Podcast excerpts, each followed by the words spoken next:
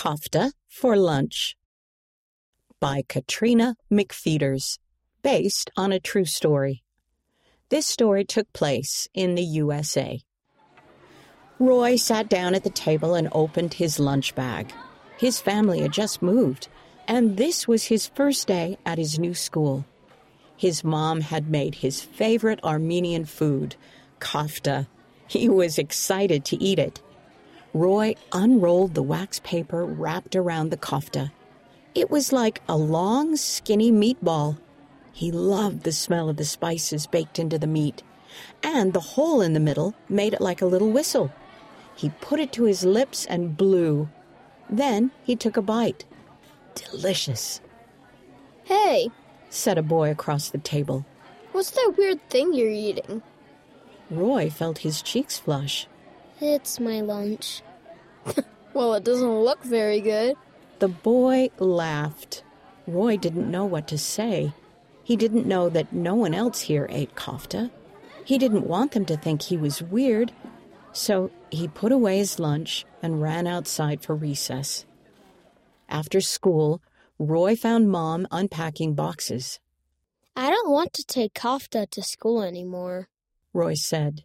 Why? Mom asked. It's your favorite. Roy told her what happened at school. I'm sorry that happened. Most people here have never had kofta. What if we gave the other kids a chance to try some? Why? They won't eat it. Well, you can't know unless you ask. I know it's hard to make new friends, but we are all children of God.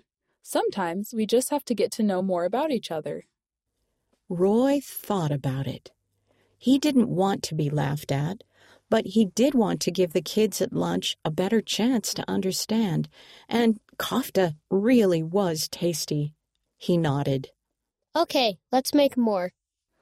The next day at lunch, Roy took a deep breath. He sat down next to the boy who had laughed at him. Roy opened his lunch bag. Would any of you like to try some Armenian food? The other kids gathered around as Roy unwrapped the kofta. I'll try some. The boy said. Me too. A girl added. Roy passed around the kofta so everyone could try it. Then they all took a bite. This is really good. The boy said. What's it called? Kofta. Cool. The boy smiled. I'm John. Want to play at recess? Roy could only nod with a full mouth. His mom was right. They were all children of God, too.